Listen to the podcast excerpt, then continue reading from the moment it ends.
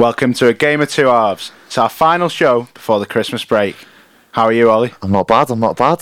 Uh, World Cup fever is in is in full motion now, isn't it? We're we're deep into the knockout stages. Yeah, very deep now. We're now into the quarterfinals that are starting in a couple of days. But first, we want to go over the England game that's happened since we last spoke to you guys. That's England versus Senegal. Yeah, so obviously last time we left it, didn't we? We left it on the Iran 6-2 performance, which was obviously such a top performance at, at, the top of England's game, free scoring. Uh, obviously, they wanted to keep that clean sheet, but they didn't quite get that. Um, we've seen USA since then, we've seen Wales, and we've seen Senegal.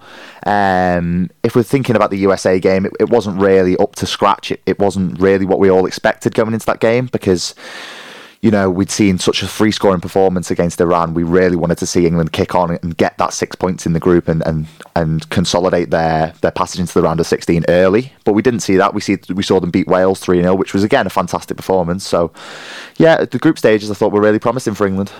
And then we got ourselves through, didn't we? We did. We got did. ourselves through against Senegal played against them and we did the job, didn't we? The thing is, once again, got the first goal and ran away with it.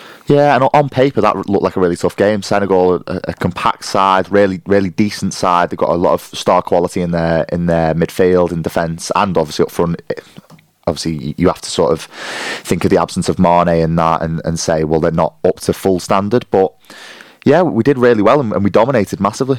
Yeah, I think it kind of reassured everyone because, like you said about the group stages, people were a bit worried after the America game. But then you look at the teams that slipped up. So many teams didn't have a perfect group stage. Nobody, in fact, got nine points. So for us to go and dispatch Wales like that, send them home, and then go into the Senegal game and make light work of it, really, I was really impressed. I, I was a bit worried about us at nil nil, which seems to be the story of England at the minute. When they're at nil nil, I don't feel confident. But the minute they get the first goal, I don't know what clicks, whether it's confidence, whether it's the other team coming out. But once we score a goal, I've got full hope for us for a win in every game that we play. Yeah, hundred percent. And we sort of have to mention Jude Bellingham and his performance. What did you think of that? Because I thought that was genuinely one of the greatest performances I've ever seen a player have in an England shirt at, at, at his age as well. I just can't believe I've never seen a player as good as him for England. He he seriously is one of the most talented players I've ever watched in, for any country at all. Mm. And his work for that goal against Senegal was just Unreal. sublime, wasn't Unreal. It? He seemed to have everything in that. So he had the technical ability, he had the skills, which, you know, like other top England midfields in the past, they've got a load of technical ability, shooting, all that, passing and all that. But Jude Bellingham has like footwork as well. Yeah, so you look at him and he's got a bit of Lampard, a bit of Gerrard, but then he's also got a bit of that flair that you don't often see with like, England players. And I think that's the modern England player has a bit more of that. Like Phil Foden's got that as well. Like those yeah. two as a pair are they are the future of England, aren't Yeah, and is it now that we sort of start uttering Bellingham's name in the same breath as Mbappe and Haaland and, and thinking, could he be one of these top players in the generation, like your Messi's and Ronaldo's, carrying the sort of footballing world forward on their backs for the next 10, 15 years? Well, yeah, if it hasn't been said already, I think I'd have him right up there. I don't want to be reactionary after these games, but I think the fact that most England fans hadn't seen loads of him for Dortmund, and this is our first real experience of what Jude Bellingham is like regularly, we're all just completely flabbergasted, aren't we? Really? Yeah. But I don't want to just praise the the fancy players, the the Bellinghams, the Fodens, and stuff. I want to give a bit of praise to Jordan Henderson here, which is quite a Brave. rarity on this show because he is a Liverpool player, but. I backed him to start again after he played in the game against um, Wales. I backed him to start again because I think he is kind of Southgate's man on the pitch. He's a leader he's got energy, so he kind of sets the tone for the rest of the team as well. And I felt like having him in there just made me feel more comfortable about that midfield. I do think we look like a, a massively balanced side. I think we've got that right that right uh, amount of youth and the right amount of experience, which obviously Southgate will rely on the experience more going into the uh, further into the knockout stages of the tournament because you need those players that have been in these type of tournaments. You look at Henderson in the Champions League. You have you have sort of that experience going deep into tournaments and, and seeing games out in tournament football, I think Southgate will look to that, especially against France as well. Yeah, well, he's, he's got to have a big think about that team, hasn't he? Which we will go on, onto in the later parts. But I just want to say as well, Harry Kane's got off the mark now. Yeah. So people might have had a few concerns about him at the start of the tournament, but I, I wasn't concerned personally because I felt like he was the glue that's, that kind of brought that team together. He had three assists, didn't he? But he deserved that goal against Senegal. Oh, I was so happy for him to get that because everyone else is scoring anyway, which we don't need to worry about scoring really at the minute. But for Harry Kane to get off the mark just in time for the France game as well. It's also it's also reminiscent of the the Euros last summer and how Kane had a really poor group stage in terms of scoring, um, and people were questioning him and going, "Well, um, are you even all that? Have you have you got the ability to score in major tournaments?" And he's he proved that against Germany, scoring the second goal in that game, and he, he's proved it again. And I think that will only bode well going into the rest of the tournament. I think. It was the perfect time for Kane, as you said. It's the perfect time for Kane to score going into this France game, which was going to be a really tough game on Saturday. It is, and I think a lot of England fans and even just people in general who watch England will say this is the first real test, which I don't like that comment really because I think so many teams in this tournament in other tournaments haven't beat the team that they're supposed to mm. beat. And we have beaten the teams that we're supposed to beat in every tournament that Gareth Southgate's been a part of really. Obviously you could say Croatia maybe we should have beaten them. Yeah. but like other than that every team that we are clear favourites for we've absolutely done the job and got by. So I think that deserves credit in itself because that isn't always a given I mean, and Gareth Southgate doesn't pick the draw. Like you can only beat what's in front of you, and and, and what he's done in the past few tournaments is, is really good uh, by just beating the teams that he- have been put in front of him. I wish he did pick the draw, to be honest. I wish he could put us against someone a bit easier in the next round. I'm a bit worried about France, but I'm a bit more optimistic than most, I'd say. Yeah, I yeah, think we can give him a game, but like killing Mbappe is the concern, isn't he? hundred percent. He's he's a top player, top top player, and I think if we don't keep him quiet, we're going to have a really miserable afternoon on Saturday. Well, would you go five at the back or? It's it's a worry. It's a worry whether you, you stick with what you know or or carry on. So there's there's big question marks over that, but I, I do trust Southgate. I do trust Southgate to get it right. I think if, if anyone can do it in a tournament, it is him. Welcome back to a game of two halves. So we've now talked about England, and now we're going to move on to the rest of the teams at the World Cup. So the group stage finished in between our last show, didn't Yeah. it? And the group stage for me was probably the best group stage of a major tournament I've ever seen. What did you think of Well, it? it's definitely been the most unpredictable, in my opinion. It's on on record. I think since since the World Cup began, there's not been as many upsets as there was in this, this group stage. You look at games like Tunisia beating France. You look at Japan stunned Germany and Spain. Morocco advancing. No one tipped that that, that to happen at all. So I think it has been one of the best group stages that of certainly I remember in my lifetime. But I think even looking back to further World Cups, it's it's been fantastic. And it just kept happening as well, didn't it? When the Argentina Saudi Arabia game happened, we were like, wow, that is insane. You didn't think it would carry on in that way, and you just had Cameroon beating Brazil Yeah. as well. Yeah, it was just unbelievable. South Korea beating Portugal, and then it wasn't even just the upsets. I think the final round of the group stages were more fascinating than ever. Like I've never really felt as shocked as- what was going on in that final round of the group stages. Like when you add in one day at the same time, you've got the group wrapping up. So, for example, the Germany, Costa Rica, Spain.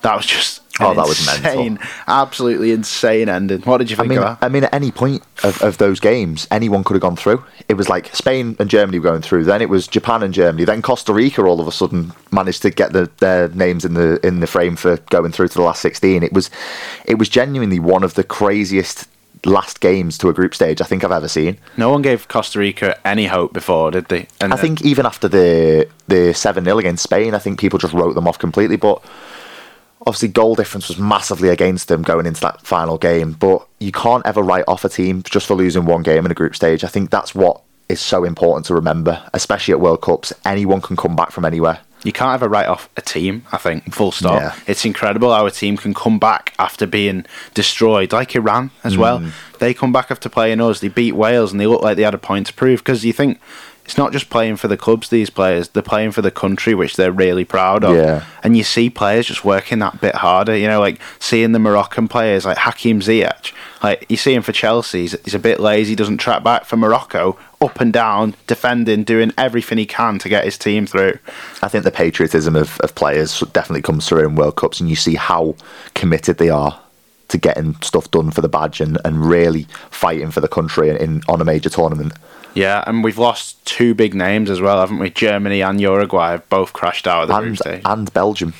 oh yeah, don't forget and, Belgium. and Belgium. And I think that definitely there's a point there's a point to be made with Belgium and Germany in the fact that they have had their various golden generations in the past 10, 15 years, and I think these two exits have definitely signalled the end of that. Yeah. With with little to no evidence really of them ever coming back in, in the next five years, which is a shame really because Belgium were always one of those uh, countries that you looked at and they were favourites for most World Cups, at least favourites to get to the semis or or even the final. So for them to to come away from that golden generation of, of players with nothing to show for it is really quite it's a big shame. for third place to be the best finish of this golden generation that's had Eden Hazard, Kevin De Bruyne, Romelu Lukaku all in the prime. Yeah. Thibaut Courtois in goal as Yeah. well. And I think the end of the golden generation is signalled by Eden Hazard now retiring from the Yeah. Belgium national team as well. A player who just completely fell off for his club and his country, and he kind of paralleled with his country in that demise. Yeah. You know, he completely he joined Real Madrid and turned into something completely different. And it's a shame to see his sort of injury record as well because he could have been one of those players that w- he was probably one of the best in the world at, at one point. Yeah, certainly was. when he was at Chelsea. And to see him now at, at the end of his uh, international career, obviously had so many injury problems. It, it really is a shame to see. It is. So the group stages was all wrapped up, and we were thinking, surely there can't be more drama in the round of 16. But there was. As football always delivers, there was. And I want to start with Brazil first because it wasn't the first game in the round of 16, but it was the one that just got me the most. It was one that I feel like I might remember in 20 years' time as wow, I got to experience that Brazil team Yeah. live. They were just incredible. I mean, you look at the the Richarlison goal, how the build up for that, the way he finished that off was fantastic. But the build up, The headed keepy ups. it, it's it's genuinely probably one of the best team goals I've ever seen. In the fact that they were just knocking it round, free flowing, and they couldn't, the defense couldn't get near him. They play with like freedom, don't they? They play as if they're just you know down the street, just playing with the mates, and you see that with the harmony in the squad, like celebrating with the manager Mm. when Richarlison scored, and then the fact that they brought on the 26th man in the squad to complete the squad. They've now played every single player that they brought to this World Cup, and I, I love that. And we're talking about moments as well. Obviously, that was probably up there with one of the best goals in the tournament. You look at Richarlison's overhead kick, for example, in the group stages. You look at Chavez's free kick for, for Mexico. That those kind of moments are up there with why this World Cup has been so special. Yeah.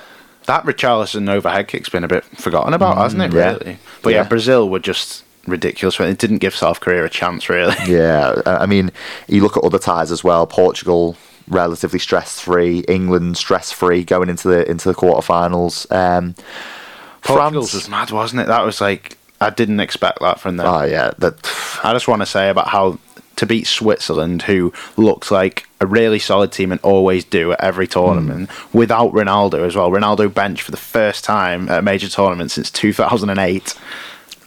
it's crazy. It's And crazy. They, the they, they look a better side without, without Ronaldo. I mean, we don't want to turn this into the Ronaldo uh, radio show, but We always talk about Ronaldo. we do seem to always end up on the topic of Ronaldo. But they do look a better side without him. They do, and now suddenly, I heard a few people saying, "Oh, the winner of England France will get to the final." I do not think that's a given. I now. disagree. I think it, it'll be whoever uh, wins out of England and France will have a really tough test ahead of them. Should Portugal get through to the next round, because I don't think we can write off Morocco. No. I really don't think we can write off Morocco. They've been fantastic in this tournament. They've really looked at a, a great complete package as a side. Um, and just to top it off last night, the, the audacity of that chip from Hakimi was it was something else. the confidence you've got to have to do that in the last moment, the last kick of that penalty shootout, and he delivered that for his country. And to see the celebrations afterwards, because there's a lot of Moroccans in mm. Qatar, isn't there? Yeah. They've all travelled over there, and they, to see that team achieve that as a- a North African team that's could be the furthest a North African team has got Yeah. in history, and like they're just so well organised, aren't they? Yeah, they, they look fantastic. Like they really do look like the complete package, and they've got those star names as well, which we have seen. Uh, obviously, playing top top leagues in in Europe. Uh, Hakimi, Mazraoui, Hakim Ziyech. They, they really are a good side, and I, I don't think they can be written off.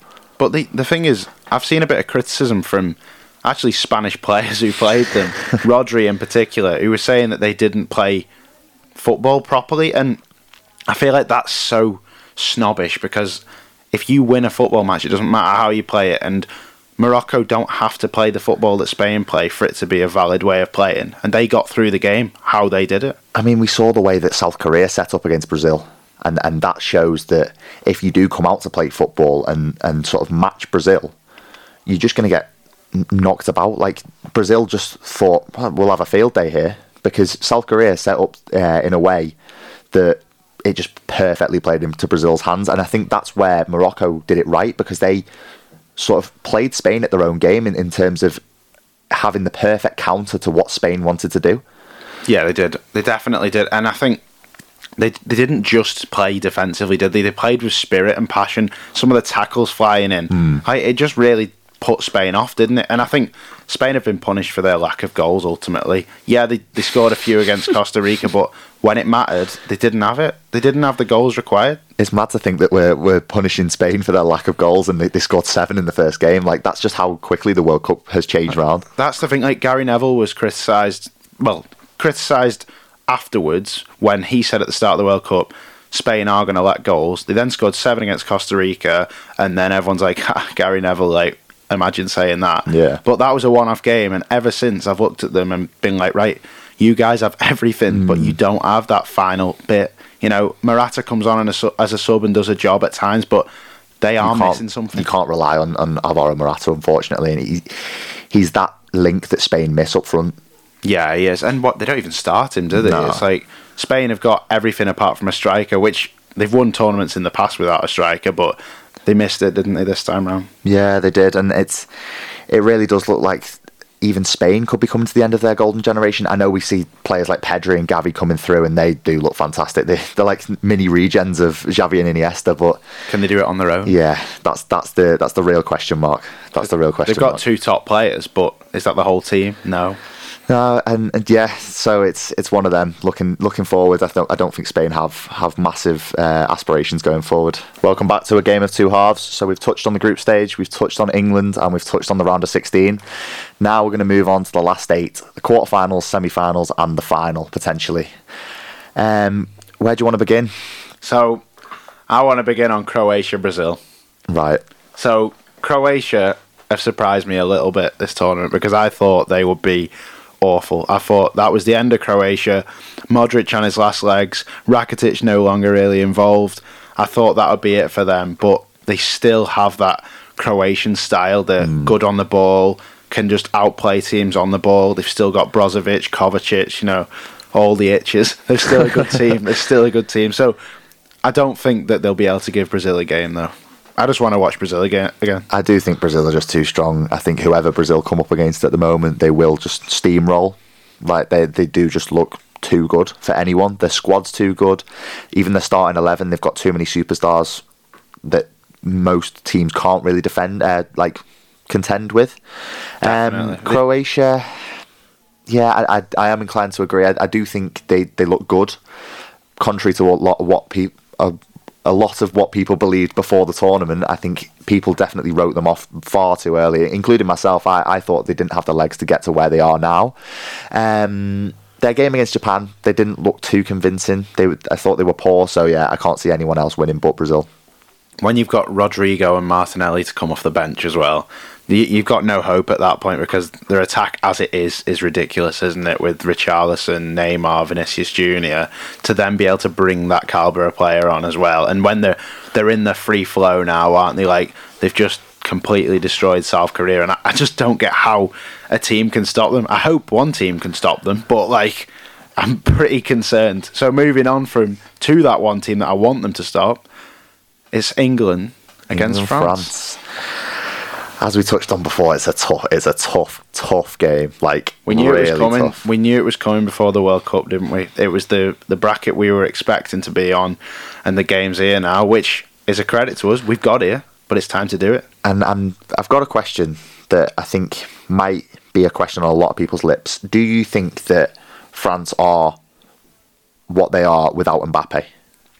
Do you think it's all Mbappe? Because I'm I'm of the opinion that Mbappe carries that France team. There's there's no chance France will be even in, in the run in for a semi final without Mbappe. I think they're n- no longer what they were four years Mm. ago, and I think Mbappe is the reason why they are in, still within a shot of winning it. People don't talk about them as winners, but I had them down as potential favourites at the start. But yeah, I agree with you. I think they've not got that cohesion in a team. They're a, a team full of individuals, as we've said many times in the past. Mm. And when you've only really got Mbappe left as the major individual other than Griezmann, then what have you got? Yeah. Really, you've got Giroud up front, who is a goal scorer, a good player, but lacking Pogba and Kante for this World Cup. And what who have they got the They have Tchouameni in, in there, who's maybe you could argue is for our France in a transitional period, a bit like moving into that that uh, different generation. A lot of teams are, it seems. It seems like a lot of young players are coming through at the minute. And Tchouameni and Camavinga, for them, Yeah. they are serious French players. Camavinga hasn't really played, has he, this World I Cup? I mean, playing playing Camavinga as a fullback in the group stages, that I think that was a bit disrespectful to Camavinga's talent. well, Deschamps has been France for ages now, hasn't he? You know, and it's like, is it time for him to maybe move on if they do crash out? Because if you're relying on one golden hmm. boy to carry you through, but then sometimes that's all you need. And I think that is enough for us to be seriously worried about them because Yeah. I'm really worried about them. Yeah, and, and it's one of them where I think this game on Saturday will be won by an individual moment of brilliance, and it could come from either team. Obviously, England have so many fantastic players that can can give you that, like Marcus Rashford, Phil Foden, even Bellingham popping up from midfield. So it'll be a very tight game. I do think it'll be close for the majority of the, the 90 minutes. Could even go to extra time or even penalties. Which, listen, penalties. I don't I don't think our Hawks could take it. Another penalty loss, but I'd rather not have penalties, but I do. I agree. It'll be a tight game. We'll probably start with five at the back, I imagine. Which I reckon there'll be some disappointment to that because we've played with four at the back so far, and we really are seeing our attacking talent. So to kind of suddenly see a good team and go right defensive minded again, it probably would disappoint a few hmm. fans. But then, do you think do you have to do that for France? Maybe you do, but then. If the main thing is stopping Mbappe, the one thing that I think we need is just make sure that Kyle Walker's in that team, which I'm sure he will be. hundred percent. He's the man to stop Mbappe. People can question his defensive ability slightly. Yeah, he's a good defender. He might not be a great defender, but one thing that he's got is recovery pace, and that's what you need against Kylian Mbappe. Hundred percent. Yeah. So moving on, we've got Netherlands versus Argentina. Now that'll be a fantastic game. I think. I Best think game of the round, I think. hundred percent. It's it's probably the closest matchup that you could sort of say. I, I don't know which team is going to go through. Similar to England versus France, but this one in particular, they're two very very well matched teams in my opinion. Yeah, I'm interested to see how it goes because Holland against a good team, are they going to be the same? Yeah. And, but then you could also argue, are Argentina a good team, or Mm. does Messi carry them a bit as well? I think Holland are, on paper are a more well-rounded side. Obviously, they've got um, Van Dijk at the back, Dumfries, Cody Gakpo. They do look like a, a better squad, but but you can't, you just can never write off Messi, and you can just never count him out. No, and then the final one is Morocco against Portugal, which, if Morocco's last performance is anything to go by, it could be another tight mm. game. But I personally think Portugal will do the job and get through because they've got a bit more tempo about them. They won't be able to be frustrated like Spain got frustrated because of the slow style of play. Yeah. I think Portugal just blitzed them two or three nil. If you'd have asked me this before yesterday and, and said um, Morocco or Portugal, um, I would have waited and saw how Portugal got on against in their round of 16 tie. Um, if they'd have edged past Switzerland, I would have I would have slightly gone to the side of Morocco. But what what Portugal did last night and how free scoring they were, I just can't see Morocco's defence stopping them, which is a shame really because I really do want to see Morocco go a bit further and maybe get that result against Portugal, uh, which would be fantastic for their nation, fantastic for African football. So I, I do want to see Morocco win, uh, but I do think Portugal will just edge them out on this one. So then on to the semi-finals. It, it could be anything now, but what do you expect the semi-finals to be? I'm I'm not going to jinx England France, so I'm not going to give one. So it's England or France versus Portugal. And who gets through that? Oh, I can I can envision Portugal beating us on yeah, penalties. yeah, And I can. I can see Portugal beating us at some point in this tournament. We get the high of beating France maybe, and then come crashing down Yeah, again. Classic. England. But yeah, I think it's no longer a given decide to, that decides who's in that final from that leg. I personally think it could be either. I do think on the other side of that, I think Brazil get to the final. Regardless Yeah. of who they, if they play Argentina or they play the Netherlands, I do think Brazil will be in the World Cup final on the on the 18th of December. I think they've booked the place already. I agree. 100%. So then, if it gets to the final with England, it could be England versus Brazil. Could be France versus Brazil. Could be Portugal or Morocco versus Brazil. Who's it going to be? I'll back England. I'll back England. I'll back England. I think I might back Portugal, just to be a bit Yeah. pessimistic. But in that final, could England beat Brazil? Is there any hope? No, definitely not. Brazil are too good. I think that's the only team that I would be going into that game going. No, there's no, there's no chance. Really? there's no chance. It's like it's like Everton playing Man City. There's there's no chance there. I hope the gap isn't that big, but you know, it should be interesting regardless. Like, if England manage to do it, they'll have done it deservedly because they'll have beat some serious teams along the way. Welcome back to a game of two halves.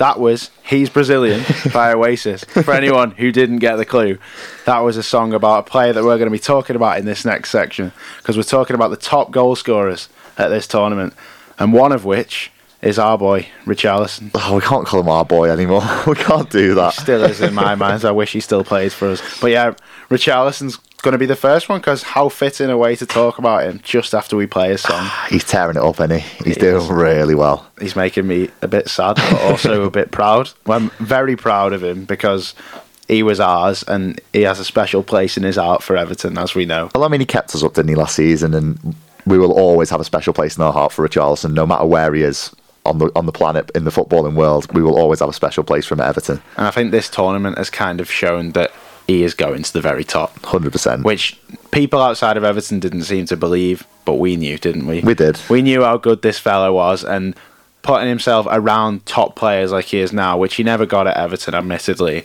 he is now thriving, isn't he? The goal oh, in the group stages, the overhead kick in the group stages, and the goal the other the other day against South Korea, just magnificent. Like that player has got serious ability, and it's time for everyone to finally realise it, isn't it? Hundred percent. So he's on three for the tournament, which stands him in good stead for the rest of the the knockout stages because he is in one of those teams that will go to the final. I think so. He's not basing his um, goal scoring performance on um, whether how how far their, their team gets in the tournament, which I, I will touch on Mbappe. I do think his Golden Boot conquest massively determines on how France do in the quarterfinal this weekend. I think if France do beat England and get through, um, He's probably nailed. Mbappe will probably be nailed on to get that Golden Boot. But if for whatever reason France don't get through and England somehow get a result on Saturday, That'd be all right, wouldn't it, um, uh, I do think that puts it in the hands of players like Richarlison, players like Messi, who do have that chance of getting further in the tournament um, and scoring more goals. So for Richarlison to have to be in that team, the only downside I can think of is that the goals might get shared because if you've got Neymar now coming back into the team as well, he's now got himself a goal. Does he take a bit of the stage? Does he take it off Richarlison? I don't think he gets the Golden Boot, uh, but I do think Neymar will, won't finish his goal scoring tally on what he is on now. I think he will contribute more, a bit like Vinicius Junior. He'll probably get more goals as, as they get further into the tournament. But that being said, Richarlison is a good goal scorer, and I think if a chance does come to him, he'll he'll take it. Because that's what that's what I mean. Really, I'm thinking, yeah, he's in a top team, but because they spread the goals so hmm. much, does he miss out because of that? Whereas when you're in a team where you are the main man and you get thirty percent of your team's goals, does that give you a better chance? And I think the person to talk about in that sense is Messi, because he has had three goals, hasn't he? Which is a good portion of Argentina's goals, and he is the talisman, isn't he? Three fantastic goals as well. May, we add his goal um, the other night was something else. It was a great finish into the, The bottom left Mexico corner. one was good, wasn't it? Yeah. That was just sublime. That was Lionel Messi kind of rolling back the years a bit because there's been there's been a few doubts about him going into the tournament, hadn't there? And I think he's just about proved himself because against Mexico when they needed to win, he delivered. Yeah, and we we do have to kind of just enjoy him now because this will undoubtedly be his last World Cup tournament. So Mm-hmm. we we kind of just have to embrace it and go, just take our hat off to him whenever he does something sensational. Because I think he's got he's still got the technical ability, but he's just not quite got that pace anymore, which means he doesn't just jink past players as much as he used to. But he's still special, and he's still got that precision in his finishing. Yeah, hundred percent. So I think he's a he's a great shout for it. But his mate Julian Alvarez is doing okay as well. Isn't he's, he? he's another outside chance that that might have. Uh, a really good shot at it in the next few weeks. I, I do think Julian Alvarez has got that really good scoring ability. So yeah, he's, he's a good shout. So you did mention Kylian Mbappe there. Currently, probably the bookie's favourite to be top goal scorer. Returns me a nice ninety pound if he does get top goal scorer. So I'm hoping so, but I'm hoping it's not at the expense of England. But that man is just something else. He's out of this world. He's now on nine World Cup goals in total, and the the, the At record. his age as well. Yeah, he's 23 years old. The record for the most goals for France at World Cups is 13, and he's on nine. That is mental. So Mbappe is proving himself again that he is really into that elite category now. The goals he scored against Poland were just like outrageous. Something else. Something else. And another player in his squad that might have an outside shot is Olivier Giroud. Hmm. A little bit of a tapping merchant. But, but he does get himself on the score sheet plenty of times, and he's always in the right place at the right time to get there. So he could be another outside shot for it. A goal's a goal, isn't it? At the end of the day, It doesn't matter how it goes in. if you're in there, like Giroud will be because France obviously create chances. He's going to be in there with a shout. And another one who I'd say he's this player I'm about to say is the weirdest of the lot because it seems like you'd never think he'd be in with a shout of a golden boot or anything because because of I don't know what it is. Bukayo Saka, you don't think of him. Oh, he's a prolific goal scorer. He's going to be a golden boot winner, but the guy's got three goals. He could. I didn't think about Saka to be fair. I, I've on my list here. I've got Marcus Rashford as an outside shot because he, again, goals, yeah. again, he's been very prolific in this, this tournament. But yeah, Saka's a, re- a really weird one. I didn't really think about Saka. Now those two, it's it's interesting because if Harry Kane starts scoring, does that take the goals away from them too? Like, Similar with Brazil, isn't it? It's, it's do these goals dry up for these wide players because Harry Kane finds his form and starts finding the back of the net. and like you said before, it is about how far these players actually go hmm. in the tournament as well. And one player who just come out of nowhere last night was Goncalo Ramos, who took Ronaldo's place in the Portuguese team and scored a hat trick on his World Cup debut. It's mental. Mental. Some hat trick as well. His little chip to, to complete the hat trick. That was a great finish. And he does really look like a prolific goal scorer, that Goncalo Ramos. Yeah, he does, and I've got an incredible, incredible stat for you regarding that. So he is only the second Portuguese player to score a hat trick in a knockout game. Who was the other one? A Ooh. Portuguese star, not Ronaldo. Eusebio. It was Eusebio, and that triggered something in my brain because that World Cup was in the 1966 World Cup, and guess where that goal, that hat trick, actually was scored, Ali? What stadium was it scored at? I mean, I'm going to guess Goodison Park. It was Mad. Goodison Park, 1966 was the last time a Portuguese player scored a hat trick in a knockout game. Hmm, so, so England are winning the World Cup then as well. Yeah, there you go. Could history repeat itself? Who knows? Fingers crossed. But there is a lot of shouts for the top goal scorer there. I think normally you need about six goals to do mm. it. I remember Thomas Muller got five, didn't he? Yeah. In 2010, but then other times, I think R9 Ronaldo got a few more, didn't he? If you were to put your hat on it and go, this is who I am backing to be Golden Boot winner come the end of December, who are you going to say? I'd say Mbappe because I think there's even a small chance that he could have enough already. Because mm. that's it, it seems that the com- the competitors are going out regularly. So Morata is gone. I was a bit worried about him because he seems to just come on and score goals, Yeah. doesn't he? But like, if the players that he's competing with keep getting knocked out, five could be enough. Yeah, that's that's a very good point. I, What do you think? I'm still going to stick with my original thought of Richarlison. I do think he'll he'll get the Golden Boot. That does mean he has to get three in the next in the next uh, few rounds, which will be difficult. But I, I don't put that past him. I'd I, be so happy for him. I'd be really happy for him because he deserves it from from where he's come. From obviously, you hear some of the stories about him in Brazil, to then go to Watford, Everton, and then on to Spurs now. He, he does just deserve everything that comes his way, and he's he's really just a top lad, a top player. And I'm gonna I'm gonna back him. I'm gonna say he will be the Golden Boot winner. I don't get why people seem to like hate him outside of like Everton and that because he seems like such a wholesome hmm. fella. Like I've seen the videos this week of him meeting R9 Ronaldo, and he just looks over them. It's like seeing a lad live his dream. Yeah, Like, imagine that if you, you were a footballer and that's what you got to experience. Like, I'm well happy for him, and I, I hope he, I hope he does it. Not at the expense of England. Just don't score against England if we're getting there. And Goncalo Ramos, I don't think he's going to. No, I don't think he'll go any further than that. That was just a free hat trick that just came out of nowhere. It had to be mentioned, though, didn't oh, 100% it had to be. Uh, one player that we have sort of uh, overlooked a little bit is Cody Gakpo for the Netherlands. True. Could he possibly be in the name in in in the ring for for uh, for Golden Boot? It's whether they get through, isn't it? Because three isn't going to do it on its own. But if if Holland have a good tournament, get themselves to the final, then who knows? Yeah. Well, he's, he seems to be doing a better job than Memphis at scoring goals, doesn't Oh, he? 100%. So He, he looks a really good player, Cody Gakpo. Another one linked with Everton, funnily enough. But um, there's so many of them. Even Goncalo Ramos, we inquired about in the summer. it's just typical, isn't it? just when we need goals. Welcome back to a game of two halves. Now it's time for the ever present fixture of this show, upset of the week. So I'm going to hand over to Ellis, who's got his um, point to make.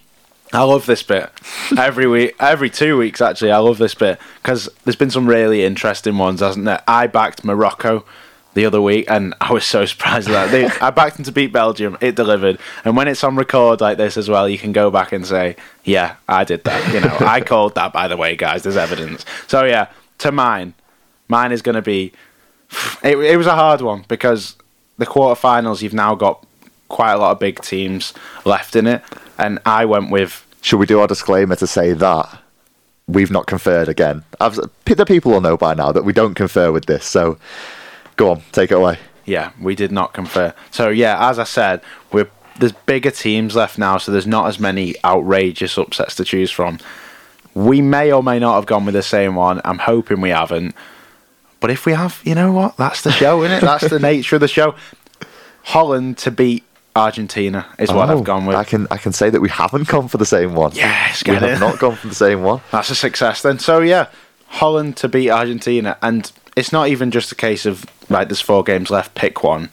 I really think this could happen. I think Argentina are always going to be hyped up because they've got Messi in their team, but Holland they've just impressed me with their attacking football. You know, reminds me a bit of the classic total football Johan Cruyff that you hear about from the past. Like that style is always there with Holland, and my only worry with them always is them at the back, and that's that's the slight concern. Denzel Dumfries does push up quite high, but like when you've got Van Dijk at the back, gives you a bit more license to go forward because if you've got him there, you don't need to worry because obviously, as Liverpool fans would love me saying, he's one of the best defenders in the world. Don't don't give him credit, Ellis. Don't do it.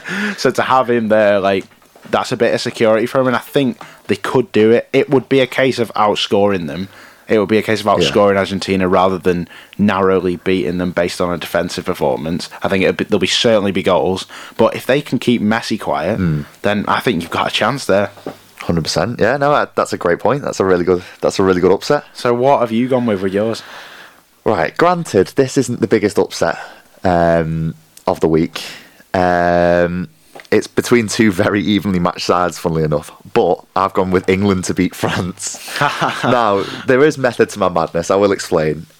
It isn't the biggest of upsets, as we've as I've just said. But before the tournament, would we ever have thought in a million years that we would have had the prowess, the attacking ability, the defensive ability to even be mentioned in the same question as beating France? No, and that's what shows. Not at all. That's what shows how well we've done. how how well we how far we've come in this tournament, but how well Southgate's done, how well the the backroom staff have done, and how well the players have done in, in gelling together. And I really do think we will beat France. I wanted to sort of prolong it as much as I can throughout the show. I don't know, listening back, you might be able to tell that I'm sort of dropping hints that I do think we'll beat France, but I do think we'll beat France. You're going to build that optimism now, all that little false hope.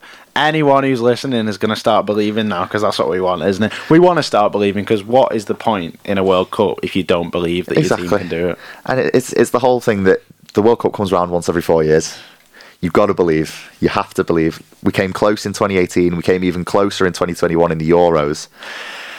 I do think we'll make it to a semi-final this time, and then listen, we can talk about Portugal on our next show or or whenever it is. Hopefully, when we're celebrating the World Cup, Fingers that'll crossed. But yeah, I do think we'll beat France. Wow, that that would be something special, wouldn't it? Because that would silence every critic because what can you even say at that point? That means you've stopped Kylian Mbappe, means you've stopped the World Cup holders. If we beat the World Cup holders, there'll be parties in England already, even though we'll have only got to the semi final. Because I think if we were to get knocked out on Saturday narrowly, then I would probably be thinking, yeah, we've had a decent tournament. We've shown glimpses, and if we had a better draw, we could have got further. But so I think in general, don't you think people would be pretty happy getting knocked out to France? I think they'll be a, they'll be content. I don't say they'd be happy, but they'll be content because they'll have seen what we've tried to do. They'll look in four years, two years into the future and go, well, here's the squad going forward. This is what we can do at further tournaments. So I don't think people will be happy that we've lost to France, but I think people will understand what we're trying to do. Yeah. So it's difficult to sort of put a put a time thing on it. I, do think this is our tournament. This is the one where we've got all the players coming into their like peak ability. You've got Kane, Sterling. oh, I know Sterling obviously has had family issues at home, so won't probably be present for the France game. But you have these sort of players that are coming into the prime of their career, and then you've got these generational talents who are below these players, like Foden, Bellingham, who are only going to go from strength to strength. And, and tournaments like this will only bode well for the tournaments in two years and four years' time. And it would just be dreamland if it happened, wouldn't it? Because imagine that. Imagine we won the World Cup, the whole country are buzzing. We go back into Premier League football straight away after it as well. It's normally you have the World Cup, celebrate for a bit, whoever wins, enjoy it, and then mm. have to wait a bit longer for the football. But Yeah. we don't have to wait this time, do we? That's the good thing. We don't. We don't. It'll be something else if that if that happens. So yeah, that is all for the final episode before Christmas of a game of two halves. So I want to let you know now, keep an eye on our socials for more content over Christmas because we're going to be updating it. So we've got our Twitter, which is at two halves LSR, and our Instagram, which is a game of two halves LSR. We're hoping to get a bit of branding done soon, aren't we, on that as well? And a I bit more can't wait. content. A bit more content coming over Christmas. Well, that's us. Thank you.